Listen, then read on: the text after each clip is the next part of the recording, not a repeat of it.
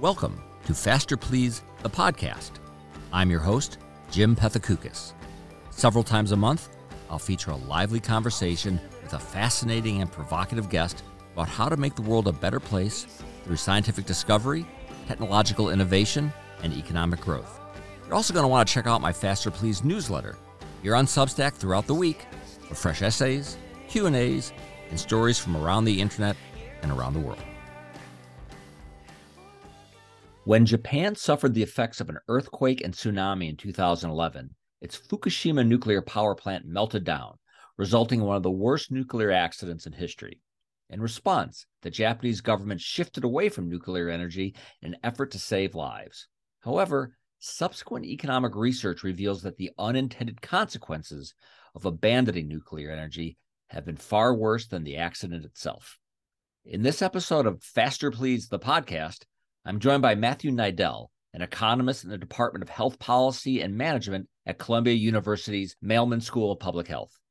In 2021, Matt co authored a paper on those unintended consequences called The Unintended Effects from Halting Nuclear Power Production Evidence from the Fukushima Daiichi Accident. Matt, welcome to the podcast. Thanks. Thanks a lot for having me. The title of the paper Be Cautious with the Precautionary Principle Evidence from the Fukushima Nuclear Accidents. Let's start with a quick explanation. What is the precautionary principle? What, One thing I should I should clarify first. The the title of the paper ended up changing. And we, we do talk about the precautionary principle, but it ended up not being the title in the published version. We got a lot of pushback on the use of precautionary principle in the title. Um, that said, I'm happy to talk about because I think everything in here is is relevant to the precautionary principle. You could teach probably a, a whole like intro to econ class from this paper because two things that pop out to me are one, the precautionary principle, and also the idea uh, of trade offs, because this also paper is very much about trade offs. So, uh, s- starting with that, in what way do you think those principles are illustrated uh, by the uh, Fukushima accident? Yeah, I, I think what's what's really important here is that I mean, this is almost anytime we think about nuclear, but especially with with you know when when big accidents happen like like Fukushima, um, that we tend to focus on the one thing that happened and we don't think about the alternatives. That that's the important thing. So we we think about nuclear as nuclear carries risk. It does carry risk. There are dangers associated with nuclear. A, a, just about anyone should know that who's following this. But it's how do, how do the dangers compare to something else, to, to the alternatives that we can use? And one of the problems is that we tend to think of nuclear just in isolation. Like people just say nuclear is bad, therefore we shouldn't do it. And that's the kind of precautionary principle aspect of things. It says, unless we are fully informed about the risks associated with something, that there's kind of no uncertainty associated with the risks with something, we shouldn't do it. And that's just that's kind of hampering because it, there there are so many um, opportunities that are out there that carry risk, and if we just say, "Well, let's not engage in these opportunities because there's a chance of risk," um, it just we, we end up cutting back on so many things that we might otherwise do. And just so people know, there's a scale of nuclear accident severity. It's like a seven point scale. And so far, there have only been two level seven, the worst uh, accidents. One was Chernobyl, and the other was Fukushima. So, in our experience in the nuclear age, Fukushima was one of the absolute two worst accidents that that we've had. So, if you're looking for an example, this would seem to be a fantastic uh, test case about just how dangerous it is, and also just how dangerous sort of the counterfactual is. Yeah, I think that's I think that's right. They, they are the two most dangerous, and the, the third one being Three Mile Island. That's actually down the list. That's like I think that's like five. So we'll, we'll start with the actual accident. So what do we know about uh, the, the the the fatalities and the damage from the accident itself? Yeah, I mean the biggest thing I think that people focus on are the the, the radiation deaths, right? Because we have the meltdown. There's you know, there's radiation that's getting out in the environment that's not contained, and how many people are being exposed to that and dying from cancer as a result. That's, I think, the biggest fear to, to most people.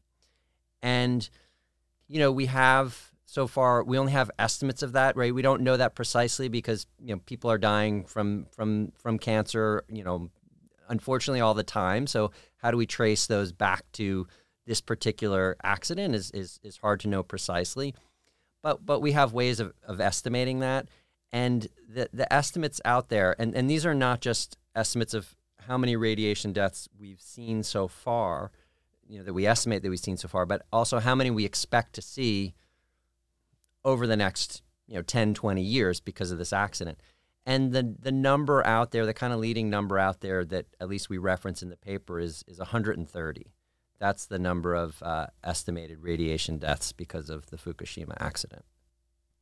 I think that's what mo- you're right. That's what people would mostly focus on. What was the impact of just evacuating because of the uh, meltdown? Yeah, with the evacuation, interestingly, that's where more deaths were. Um, some of the exact numbers are uh, are, are, a little bit kind of kind of fuzzy what exactly they are, but but estimates put it around you know probably a thousand, uh, you know, twelve hundred deaths or so because of uh, the evacuation process. What's interesting about that is that, like you said, that's that's not the first line of you know effects that we're expecting to to see, um, yeah. and and and certainly when it came to to the evacuation, there was there was a little bit you know there, there's mayhem when this is happening, but kind of maybe a little bit too much mayhem that that led to extra accidents from the evacuation that we shouldn't have seen. And is that because you're moving you're moving sick people from hospitals where there's auto accidents. Why why do so many people die during evacuations? Yeah, that's that's a good question because um, I think it was it was a little bit mysterious why the numbers were so high. But I think it, it's the kind of things that you could imagine that you say, you know, we're, we're, we're shuffling people away who who maybe weren't the weren't the most mobile people to begin with, and we're moving them away, and that's creating havoc as a result. Or you know, you have this this mass evacuation, and there are there are accidents along the way um, and all of that could be contributing to it. Okay, so those are sort of the uh, the the deaths that we can calculate from radiation, from the evacuation. But then the Japanese government responded. It responded with a change in energy policy, and that had consequences. What did the Japanese government do? And then what did you find about the the, the consequences of their actions? Yeah, what what the government did in, and I'd say it was in in response to a lot of a lot of a lot of protests that were happening at the time. At least that was one important contributing factor. Was they they halted the use of, of nuclear power as a source of energy in in the country in Japan. So they were until um, Fukushima happened. They were the country was using about 35 to 40 percent of their energy was coming from nuclear power, and then after Fukushima, it went to zero percent. They weren't using nuclear uh, power for any of their energy. Um, and a couple a couple of other countries that weren't directly involved uh, took similar paths. Germany started phasing out nuclear power is is is one big example as well. Talk about unintended consequences from Germany. Yes. Yes. And and and that that that leads, you know, a whole you know, another another can of worms that opens up with with with You're not your paper's not even about geopolitics. It's just you know we could go into that too. But in, uh, so in Japan, no nuclear, which which I assume was the cheap energy source for Japan at the time and the cleanest. It was. Um, and, and, and the important thing is it was, it was a, a cheap, reliable, and clean source of energy. We don't focus so much on the clean aspect of it in this paper, but I think that's important too. What we really focus on was that it was it was a, a, a relatively inexpensive source of energy, right? Um, and you know there's there's all kinds of questions about you know providing nuclear power you know it's very expensive to, to build these plants but once they're up and running they provide energy at, at pretty low costs so so we they had a really reliable source of low cost energy and all of a sudden they said we're going to get rid of 40% of our country's energy supply they still got the energy demands that they need to meet. People still need to heat their homes, right? They need to need to cool their homes in the summer. Um, not to mention all of the other basic functions in your home, you know, keeping the, the lights on and the fridge running. Um, so they had to figure out how to meet those energy demands. Um, and what they did in meeting those energy demands was they started importing fossil fuels um, from from mainly from mainland China is where they started importing those fuels. I assume that's what coal mostly. Coal, gas, um, those were the, the, the two main things that were coming in. Um, and when they were coming in, they were now providing the energy, right, to, to fill that kind of gap in demand, but they were now more expensive than using nuclear. So people's energy bills were going up, right? And we're talking like, you know, depending on the the area of Japan we're talking about, but some places we're seeing energy bills going up 30 to 40%. Right? And if you think about, you know, kind of during times of the year when you're using energy the most, the middle of winter when you're, you know, he- heating your home to try to, you know, keep a, a nice comfortable environment at home, and now your bill has gone up by 30 to 40%, um, a lot of people ended up cutting back on their energy use, right? And this is another like economics 101 principle, right? As, as the price of a good goes up, people demand less of it. They're going to consume less of it. So we saw people cutting back on their, their energy use. And they're cutting back on their energy use during the coldest time of the year. And what's, what's important about that is that that's when energy use is really important for your health right? Because one of the things that uh, you know climate controlled environment is doing is it's protecting you from the elements. It's protecting you from from freezing temperatures that that you know or you know we most people can relate to. Like doesn't doesn't feel good, right, on, on a on a regular basis. But also if you have people who you know might be experiencing heart disease, you know, other kind of you know more you know they're in more frail states to begin with that if they're now experiencing colder temperatures for a prolonged period of time, this could be pretty pretty harmful to their health. And and what you did is that you looked at a a, a section of what large cities to try to figure out those health consequences. Yeah, and that that's what we did after we found the the, the areas where we saw the energy de- and the decrease in energy usage. We also asked, did we see increases in mortality in those areas as well? Um, and that's and that's precisely what we found is that we found that when it was cold out when we were talking you know in the winter thinking temperatures you know hovering around 30 40 degrees think you know 0 degrees celsius right around freezing that when temperatures were were falling into that range and energy prices were higher we saw increases in mortality compared to times where we had similar temperatures but before the increases in energy prices. So you looked at a uh, the like about the twenty or so largest cities over sort of the early 2010s from like 2011 2014 and you found about 1300 you calculate about 1300 additional deaths yeah we calculate because of the higher energy prices we, we estimate there are an extra 1300 deaths in the cities where we were able to estimate the effects here i guess one I assume to be more if you looked at the entire country. And two, to what extent do you believe this has been an issue beyond 2014? Yeah, I mean, both of those are reasons that we think the number is even higher than the 1300. You know, our study only focused on, I think it's about 30% of the Japanese population, just because that's where the, the data was available to do the analysis. But if we project our estimates onto other areas, we have every reason to think that there are effects there as well. So we think those numbers can be even larger than the 1300. Um, and then also, you know, our analysis ended in 2014. That's just, you know, there's always a, a lag and when you, when you can get data and it takes some time to do the analysis. Um, but those effects persisted beyond, very likely persisted beyond 2014 as well. So we think there's the number of deaths is certainly greater than 1,300. It's hard to put exactly what the number is on it, but but we'd say you know easily it should be several thousand more. I, I don't know if you examined this, but do you know if that potential consequence was part of the the, the shutdown debate, or was the debate just about this is too dangerous of a technology, we need to shut it down? Yeah, un- unfortunately, I think the debate is mostly around just the the risks. I mean, this is getting back to what we were talking about earlier with the precautionary principle and just focusing on on one aspect and losing sight of the, the whole picture. Um, and, and it was really just saying this is this is the risk that we, we face from from using nuclear, so we shouldn't do it.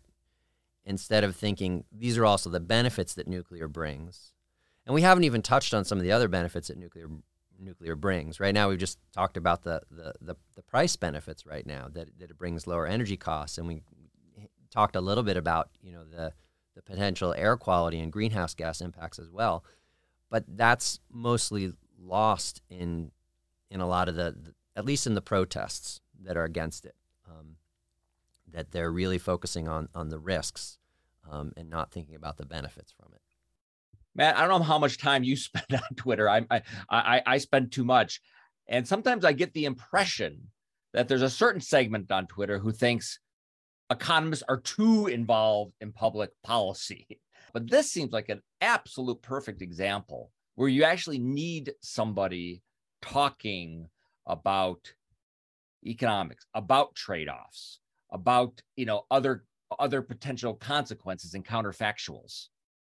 Yeah, I, I think that's right. I mean, obviously, you know, as, as an economist, I'm, I'm, I'm gonna I'm gonna pr- promote what I do as, as as as being useful. But you know, it gets back to like I think it was Truman who said, "Give me a one-handed economist." You know, because you know all the economists say on one hand this, but on the other hand that. You know, so and that's really thinking about the trade-offs here. But it's hard to imagine any situation where there isn't a trade-off, where any decision we're making there's not also an alternative decision that we could make that has impacts as well. Um, so I, I know that is you know maybe that is a bit bit self-serving and that that's what economists do, but it feels like um, you know that's that's how we approach every problem and we think about not any one thing in isolation but try to think about the whole problem and, and, and everything that's happening in the problem the costs and uh, the benefits just to stick with japan for another moment they have now reversed course uh, Japan is now re-embracing nu- nuclear. Uh, to, to, what extent have you followed sort of that that policy uh, reversal? Uh, part of it seems to be about climate change. So they've, they, but I, I, don't know how much has also has to do with the kind of findings that you have in the paper. Yeah, I don't I don't know the, the, the details behind what's driving them to to make that decision. But yes, they're planning on bringing back what is it seven or nine plants that they're going to bring back online. Um, and I think a lot of that has to do with Russian invasion of, of, of, Ukraine. I think that's a big thing because if if they're relying right, right now we see gas prices going up everywhere. Whether you, whether you're directly relying on, on on Russian gas or not, it's it's still kind of world world markets that are determining prices there. And we see energy prices are, are, are going up, and we're especially fearing this winter right? Um, you know, the the Russian invasion started at the at the tail end of the of the winter last year, so we you know we had some time to kind of prepare for you know the, the hope was things wouldn't go on as long as they are, but they are going as long as they are. And now we have to think about this winter ahead, where you know we're going to have to think about higher energy prices for a lot of people, and how are we going to deal with those higher energy prices? Well, one way to deal with those higher energy prices is to increase the supply of energy, and that will hopefully bring down the the price of energy. Um, so I think that's a big part of bringing uh, the nuclear plants back. I think the same thing's happening in Germany as well. That they're, you know, they're they were slowly decommissioning all of their nuclear plants. They hadn't fully phased them out. I think it was actually supposed to happen this year, 2022. And I think maybe now they're putting the brakes on that and saying we need to keep some of those plants alive, especially because Germany in particular is very dependent on Russian natural gas. And I, I think we may have referred to it earlier that that there was a similar, uh, a somewhat similar uh, study done uh, looking at excess uh, deaths in Germany from switching from uh, nuclear to more coal-fired plants, looking at uh, air pollution. Dirtier air causes deaths. That is not something you looked at, though. I would imagine it would be a factor. Yeah, that's not something we looked at directly, but it's it is it's it's absolutely another factor, and this is one that you know we just looked at the the price differential between nuclear versus coal or gas, um, but you know, another super important benefit from nuclear is that it's when it's when it's producing the nuclear when it's actually producing the energy for people to use, it's not emitting any any pollutants locally. So it doesn't have an effect on on air quality. And when you the alternative is coal or gas, that's leading to emissions that that contributes to to particulate matter, which is you know this really small fine pollutant that gets deep in our lungs, gets into our our circulatory system, and you know causes death. Uh, you know causes a significant number of deaths. I I believe particulate matter is the leading environmental cause of mortality around the globe. Um, do you, do you have a sense that people overestimate the fatalities from nuclear accidents? I I remember I don't know if you watched the Chernobyl miniseries on HBO, and it would be very easy for someone kind of watching that and maybe occasionally maybe half on their phone to think that hundreds of thousands of people died. And I recently watched a, a documentary, I think it was on Netflix, about Three Mile Island. And they also tried to give the sense that many, many people died, even though the evidence seems pretty anecdotal what they did give. They, they didn't bring in a lot of experts and economists talking about deaths. In political decision making, you know, it's easy for politicians to focus on either highly visible costs and highly visible benefits. But it seems like with nuclear, they're also looking at costs that perhaps don't even exist. That there's just the sense that it's just a lot more dangerous than what it is. Yeah, I, I think that's right. I mean, part of it is it's a, it's about salience, right? When we think about a nuclear meltdown, I mean, it's it's a shot heard around the world, right? Everyone knows about Fukushima, and everybody knows about Chernobyl, and and even if we had the opportunity to forget about Chernobyl, not that we should forget about Chernobyl. We should still remember and learn from Chernobyl. We still have, you know, reminders about Chernobyl and, and, and a mini series coming out and telling us how bad it was. And look, if we had a Chernobyl like incident every five years, we'd be having a different conversation, right? Then then we could say, all right, maybe nuclear should be off the table. Maybe it's not worth it. But we have very different calculations. But we've had one Chernobyl right? The, the, the worst incident we've had. And then the second worst incident we've had is Fukushima, where we have, you know, call it 1,200 or so, so deaths because of that. Um, that's orders of magnitude better, right? And that's only the, the that's the second biggest accident that we've had. And if that's, you know, kind of what things are like going forward, that's much safer, clearly much safer than Chernobyl.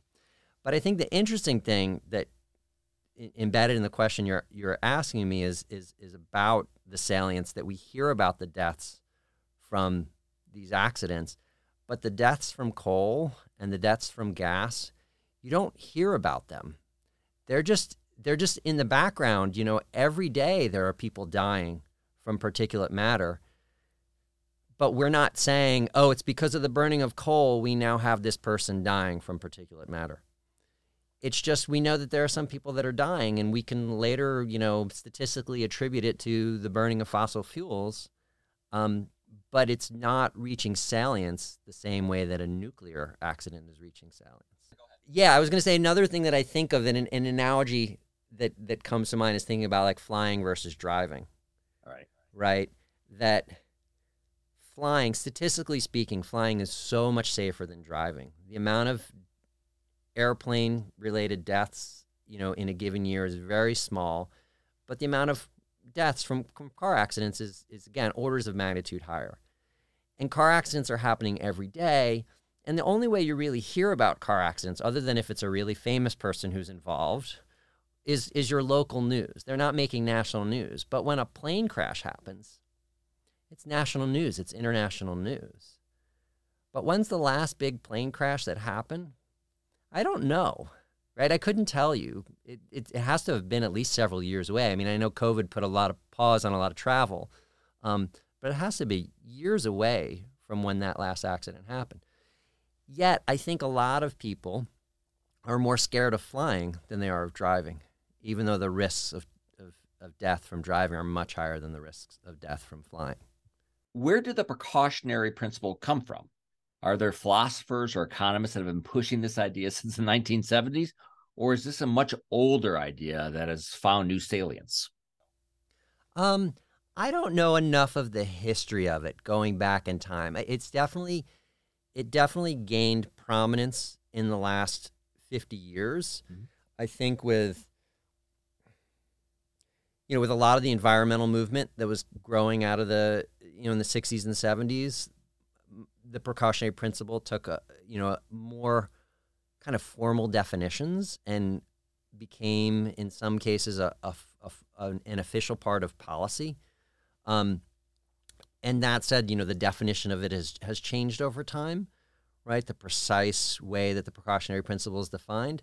Um, before then, I mean, I'm sure it's been used at least unofficially. I mean, you know, some people think of the precautionary principle, and I think this is the this is where the precautionary principle gains traction. Is you can almost think of it as a better safe than sorry, right? And and this is how how it how it gets pushed is that let's be safe first rather than learn we made a mistake and be sorry later. And I think that that's like a really it's probably a good way to think about your daily life as an individual, thinking about better safe than sorry when you make decisions. But it's not clear that that now suddenly becomes a good tool for making decisions for millions of people, right? It now starts to take a different flavor to it because as an individual, when you're making this better safe than sorry decision, you're thinking about one thing one step at a time. You know, you're you're you're you're sitting in front of you. You have a cup of water, and you say, "I don't know what's in this cup of water. I don't know how long it's been sitting there. Maybe it has some bacteria in it because it's been sitting there for too long, and I could get sick, right?" So then you say, "You know what? Better safe than sorry. I'm not going to drink this cup of water, and later I'm going to do something else that's going to quench my thirst." So that's fine. That's perfectly reasonable. I I make decisions like that, you know, for, for myself and for my family, but when you're now sitting there making that decision when you have lots of choices in front of you, it becomes different because then it gets back to like what we talked about before. You have to think about the trade offs associated with any decision that you make. That if you're not choosing this, you're now choosing something else. And we got to think about the, the, benefits and risks with, with all the alternatives that we face. And the precautionary principle just gets us away from thinking about those those alternatives if you were to rank the papers I've mentioned in my writings over the past, I don't know, five years, uh, the paper you did with your co-authors, this paper probably ranks pretty high. I, it, it, to me, you. it just, it really, it, it, embodies these principles. It provides, a, I think, a very easy way for people to understand some important principles, uh, and it concerns a, a pretty important topic: energy how much sort of publicity have you gotten from sort of mainstream media about your paper? What kind of response have you gotten either from environmentalists or economics? I think it is a pretty a pretty important piece of research. Well, thanks. Uh, thanks for the kind words. Um, I'd say we've we've gotten some media exposure from this, but not a tremendous amount. Um, you know, certainly, you know, I'm doing this podcast, and I, I did another podcast recently, and um, it's gotten written up in a in a couple of places, but I'd say it hasn't really hit kind of mainstream media. And some of that, you know, to to be fair, you know, I don't I don't do much self promotion of, of my work. You, you said you you do you spend too much time on Twitter. I, I certainly spend probably too little time on Twitter. Um, so more more promotion might have helped with that. So some of that is is uh, you know is, is as a result of our our choices too it seems like at least as applied to energy that because of because of climate change and i think more immediately because of this war uh, because of the russian invasion people are thinking a lot about past decisions and about trade-offs do you think views about nuclear energy are changing as far as you know the riskiness and more importantly the riskiness compared to other decisions like i don't know say becoming dependent on a potential uh, enemy for your for for your energy.